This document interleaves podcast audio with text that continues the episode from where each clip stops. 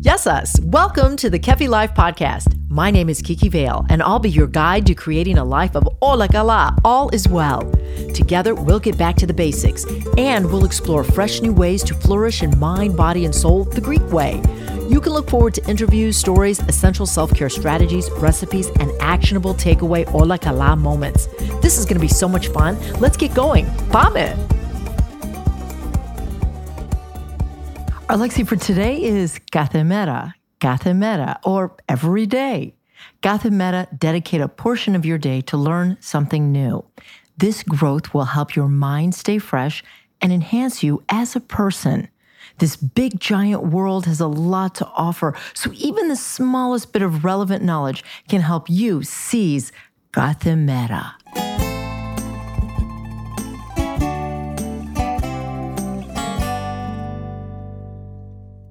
Eleolado, olive oil, has been celebrated in the civilized world for millennia. Nearly eternal, the oil of this fruit has been more than just food to the cultures of the Mediterranean region. It's been medicinal, ceremonial, sacramental, and the foundation of great wealth and power. It is safe to say that olive oil is the ethos the essence of Greek culinary culture. Today, the priceless and life giving ingredients of this liquid gold can be delivered to you when you purchase your premium bottle of Kefi Life extra virgin olive oil from the region my parents were born, the Peloponnese. The coveted Koroneiki olive is extensively cultivated here in the southern part of Greece, which offers the unique microclimate needed to grow a fruit netting the utmost nutrient value for extra virgin olive oil. Kefi Life Extra Virgin Olive Oil, a boundless amount of value, high in antioxidants with anti inflammatory properties, linked to good mood and improved mental health. Get your bottle of wellness today when you visit kefilife.shop. It's the Kefi Life Podcast. Kiki Vale with you. And I'm so happy that you're here so that I and my guests and our information that we accrue will help you to balance the mind, body, and spirit and become balanced in the whole person and get as healthy as possible. Because vitality, it's all about well span, not long span, right? So the name of this episode is What Doesn't Kill You Makes You Stronger. And I have the perfect guest here in front of me who has experienced more than most people will ever in a lifetime and survive. Sara Fix is an Ironman competitor 29 times over. She also has won world seventh place championship. That's the um, place that she made in the world two years in a row. Uh, quite a testament to her abilities, her work ethic, and her talent. But she was here in 2021. And I interviewed her uh, regarding mental health and mental strength and mental fortitude. And that day, we talked about how to become strong in the mind to help the body. And she was about to do Augusta. And I've invited her back to talk about her journey and how now during October Mental Health Awareness Month, we can learn from even more from her story. Welcome back, Sara. Thank you for having me. I'm happy to be here. It is so good to see you. P.S. You look great. you look so good. I'm not even going to say what's going on with you, but I just can't even believe what's going on with you. So let's take our, our listeners back. When you were here in 21, you were really excited. You were getting ready to go to your 29th half Ironman. Well, it was the tw- I was going to my 29th full Ironman, but I was heading to Augusta, which was a few weeks um, before the full which I was doing in Texas. So you and I chatted. Then I was going to go do kind of a warm up race, but it's 70.3, so half the Ironman distance in Augusta. And then a few weeks after that, the plan was to go to Texas, which would have been my 29th, and then go on to hopefully I was going to qualify for Kona and which is the world championships. So that was sort of what we, we talked about and that was sort of my goal at that time.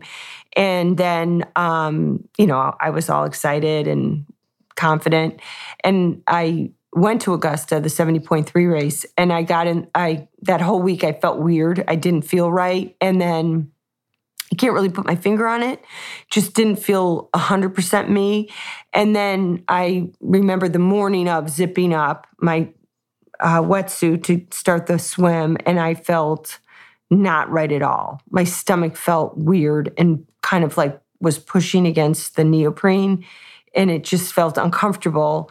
And then I went and jumped in the water, you know, the, I lined up and did the whole routine and then I went to get in to start and I just remember I mean I probably made it 200 yards if that um, and essentially I started to drown started to go under and I sucked back water into my throat, um, which was like a, you know, added, compounded the problem. And so the safety boats pulled me out of the water.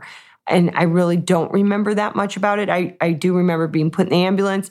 And I know that my heart was in, you know, like a kind of the beginning of tachycardia, if that makes sense. Um, and then, you know, got, you know, obviously had all the tests and got, you know, blah, blah, blah. And then was able to come back to Chicago. And when I got back, I had to go through testing and they checked everything and no one could figure out what happened. Um, you know, what came first? Did I have like some sort of anxiety attack, which caused me to go down? Was I allergic to something? You know, and like we couldn't wrap it up. What was there a heart problem? But, you know, they did all the tests and I thought, okay, I'm, I guess I'm fine. And so I started training again, thinking I would go on to do the Ironman, the full, um, the Texas race. And a couple weeks prior, I and a few weeks after, maybe 10 days after the Augusta situation, I had this intense pain in my intestines, which I thought was acid reflux. So I was taking Pepcid AC all day and I was in hot showers, like letting the water pound on my back and I stretched, blah, blah, blah. And I'm like, God, this won't go away. This won't go away. I had had that before. I had had the acid reflux. I have had, I mean, I, what I thought was acid reflux. Um, I thought that was like normal. You know, I took Pepsi, Pepsi a lot or Tums, and I never thought that was that weird. Um, and then, anyway, I, um, by the end of the night, I just said, Andrew, we need to go to my Andrew's my son. We need to go to um, the ER because I'm in excruciating pain. And with that, I was put on morphine and apparently I was going septic. So things were not going down my intestines. Something was blocking them. And so they did all the things to start pulling all the s- stuff out of my body. And they do it by putting things in your nose. And I slept with that through, I think it was like 15 hours of that. And then they kept me in the hospital because they couldn't figure out what was wrong, why that was happening. And um, then finally, I think I was on like day seven or something. They did a test, one of the tests they were running, and I said one word. I said the word flushing, and I said, Oh, if you just move that panel up here and push right here, I can make my face turn red. And he goes, What? And then he was the radiologist and he walked out of the room and then he came back. And I always envisioned from all the movies and everything you've ever heard, like, oh, if someone's going to give you bad news about your health, like, you know, you go home and then the doctors call you in for a visit. And I, I thought, particularly with cancer, you would go into a white padded room and there'd be all these doctors sitting there like, you have cancer. And you'd have they'd have a plan for you. But instead, I was sitting in this gross, grungy space having this test, and this doctor says, this radiologist comes back in and says, Well, with that, I think you have cancer. And I was like, What? How could the most fit person ever? Like, I thought I was like just a pillar of strength. How could I have cancer? It just seemed like there's just no way. Um, and then from that point, I went home after that. And then about two or three days later, I went to Northwestern. And then all the testing started and it kept going and going until they had it pretty much figured out. Um, and I ended up that I clearly had had cancer for a long time and it had metastasized all over my body um, which I found out in sort of increments. But um, I was diagnosed with neuroendocrine cancer. And the first place that it, they were going to start to manage it was through all of my digestive system and all of my um, female parts. So, um, and the story just unfolds. Um, basically, right away, I had a 12 hour surgery they did a lot of scans, but your body can only be scanned so much. So they finally just said the best bet is just open you up. So from, you know, my top of my rib cage, basically right underneath my, I guess your breastbone or whatever that is, all the way down to my, you know, my kind of like below my my belly button. They opened me up and they took out um, all my female parts. They scraped my pelvic wall. They cleaned, they took out half my intestines. They took out my gallbladder. They scraped my kidney. They cleared out a bunch of lymph nodes that were carrying it. They cleaned out both lobes of my liver, which they said was huge because one side of the liver was really dominant with the cancer and the tumors. But the other side what wasn't as bad. So they were like, we're going to leave one lobe alone. But actually, they did both lobes, which they were really impressed with. And they cleaned the outside of my lung and then they sewed me back up. And I spent that winter healing, um, you know, counting down the days till I could run again, swim again, bike again. And um, yeah, I mean, that was basically it. And then, um, so that, that 29th Ironman, which where you was the beginning of the test for your mental fortitude because you didn't get out of the water. They had to rescue you. Right. And this was like so atypical of you. Right. So this was really the beginning of your test. Like some people think, oh God, I just have to have mental strength to finish the cross line or cross Right. the finish line. Right. I was so nervous I said it wrong. But I, you know, but your test now is really beginning because now you're opening up a whole can of worms, if you will, in your body and finding out all this stuff. So, what was the real? Te- what has the real test been for you? What have the last two years been like? You're still here. If people could see you, you look great. Most people would like cave, cry, and give up. Well, I think I, I'm thinking about this one thing really quickly. I, I definitely felt one thing I remember with my doctor. I'm going to fast forward and tell you that I have done another half Ironman, actually another three half Ironmans and a full Ironman since my diagnosis, You're which I did this, which I did this summer. But I remember when I went to ask my doctor, "Do you think it's possible?" And he said to me, I've never had a, cu- a customer, I've never had a patient. He goes, Do I think it's possible?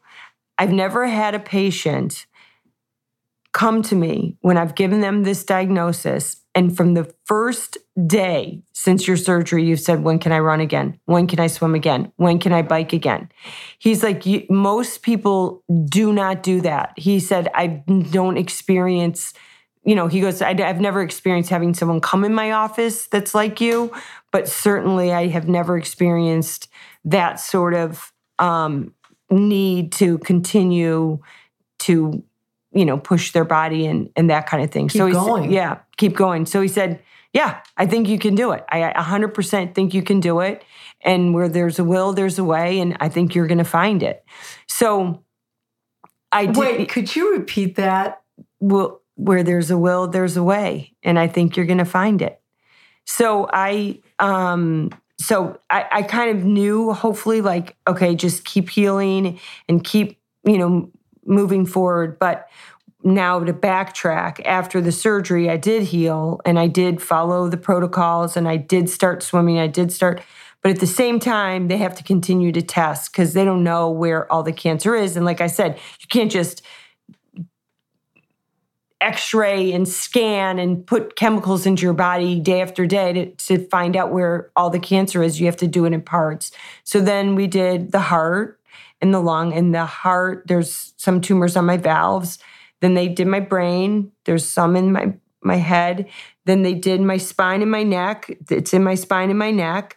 And then they did the final one this is over months right? I mean they fi- find it and no more surgery was needed, but um, treatment, um, lots of different treatment, and and just perfecting exactly what the protocol was going to be to keep me healthy.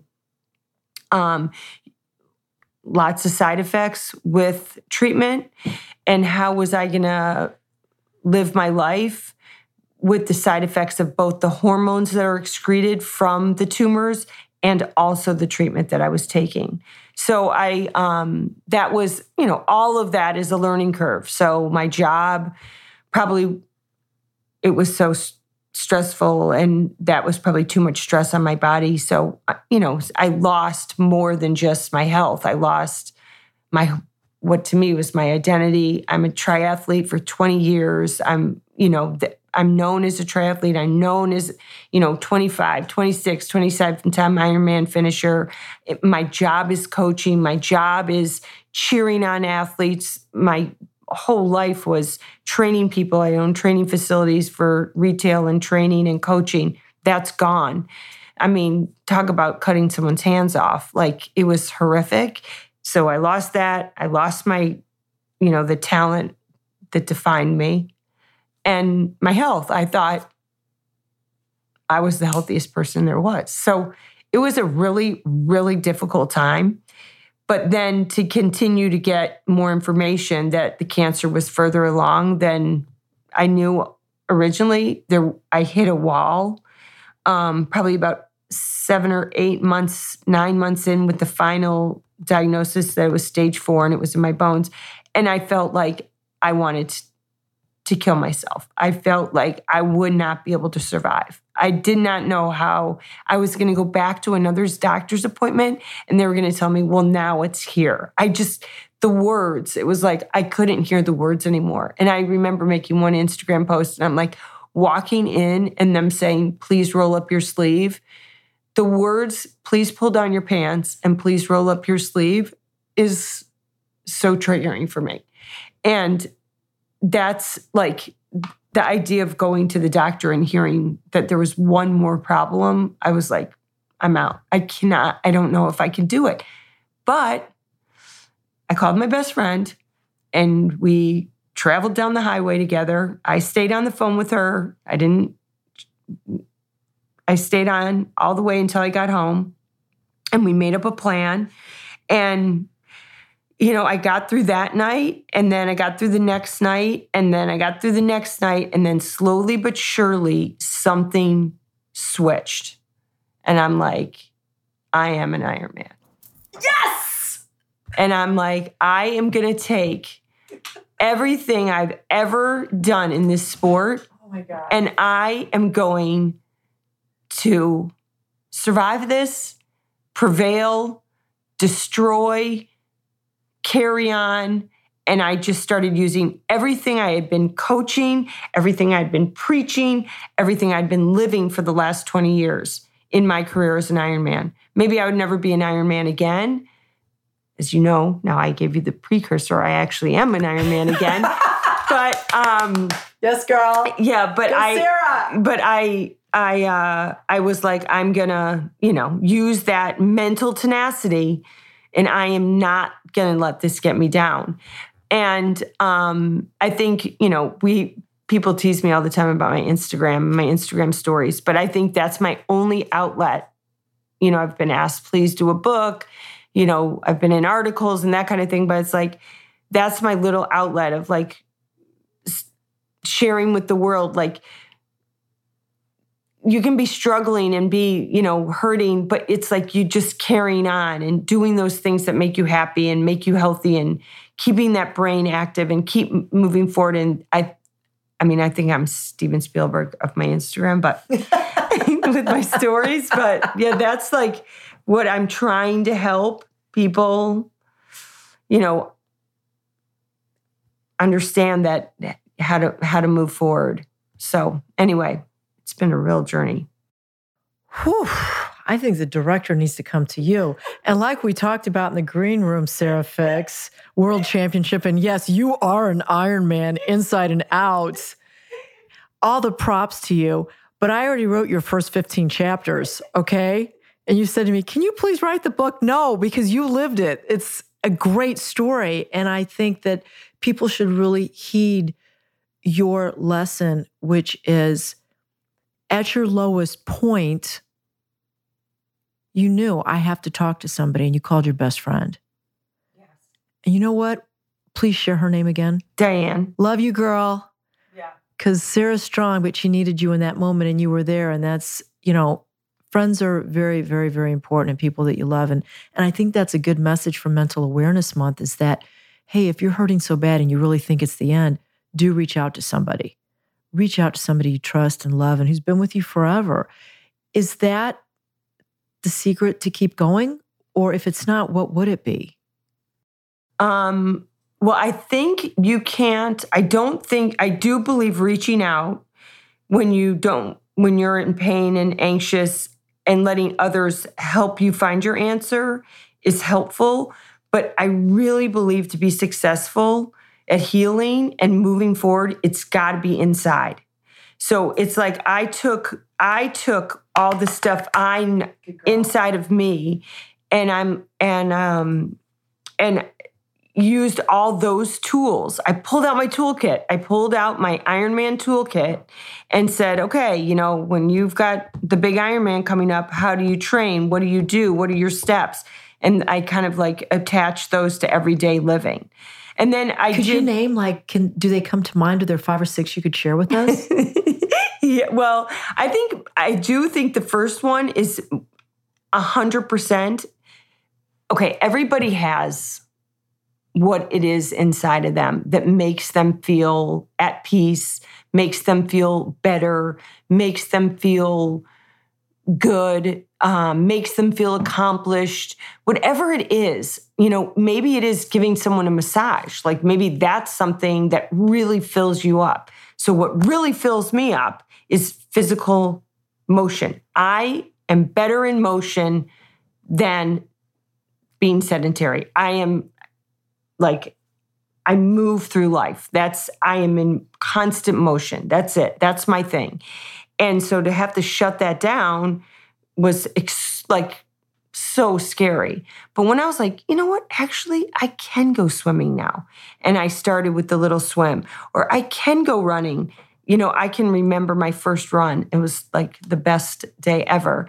And, you know, I can ride my bike and just starting to apply little things into my day that were making me feel good again. Um, and then I think also you just, we're in charge of our brains. So, like, when I think of Ironman athletes and they decide to shut it down and start walking, you know, I always have the mantra it says swim, bike, run. It doesn't say swim, bike, walk. Like in my mind, I don't walk an Ironman, you know, like even this last one that I did, um, I now have neuropathy in my feet from my treatment. And it was the hardest marathon I've ever run. I mean, I was, it hurt. It was like it's an uncomfortable feeling, but I my brain it says run. So I just that's the way, you know, I it's kind of like I've I train my br- brain to say that's the that's the deal. Like you made that commitment, so that's what you're going to do. And I mean, you can just apply that in everything. If you tell someone you're going to be there, be there. If you tell someone you're going to ride your bike 20 miles, ride your 20 miles. Don't bail out on 10 because then you're just training your brain to give up. You're training your brain to say, eh, you know what? I don't feel it. I'm not going to do it. Okay, I have to be a little more aware of my body now because of my illness. But overall, you know, it's like making that choice to want to live happy and to make that choice to want to put that next foot in front of the other. And it, you have that option. And then I do think you do need the outside floats. You need, you know, you might need a therapist or a group setting to help you with, you know, just to give you inspiration or hear other people's stories or understand you're not the only one. And then finally, I get sad every time I go down for my treatment or any of my things. I do have moments where I'm like, God, this fucking sucks. I don't know if I'm allowed to say that. But then I get there and I look around and I go, this doesn't suck at all. You are so lucky compared. I mean, look at what, you know, one, look at the way you're living your life, look at what you're doing. And you know what? I'm lucky compared to so, so, so, so many people. And so are all of us. There's, we all have good things in our lives. We can, all of us can find the good things, capitalize on the good thing, capitalize day in and day out. Let that be the forefront. I don't know. I mean, it's easy to fall back the other direction. Like I said, driving down there, I usually have to drive at 5:30 in the morning and I'm sad. I'm like, geez, I'm by myself and I'm going down here and I why me? And then I get in there, I go, oh my God, like this, this is it. You know? I, the power of the mind. Yeah, show me something I can't handle. Yeah. It's really and that's the power of the mind. And I think you, you really hit it on the head, which is to say that um, you're in control of your thoughts, and your thoughts are just that thoughts. And you're still here, and you look great, and you're accomplished, and you're going to keep fighting. And I have enjoyed this interview so, so much, and it's gone too fast. And that's why you must write a book. I've already outlined your chapters, okay? Um, you just got to fill them in. So, in our closing moments, um, two uh, quick questions the first is what's next for Sara Fix? And then the final one is I'll tell you after you tell me what's next. Okay. Something I'm super excited about is that we've partnered up, or we, I should say, I. Um, there's no more Endure-It anymore. There's just my coaching clients that I coach. Um, and obviously, we still have our club team that races, but it's not, eh, no more brick and mortar Endure-It. But um, so I am partnering up with um, Go Brewing, Joe, Joe Chura, and um, we are creating the two person 10K again um, at North Central for this July. And the whole thing is mental wellness. And the theme is, you know, you run a 400 and you hand over the baton to, to your partner and you switch it back and forth for the 10K. So you each run three miles.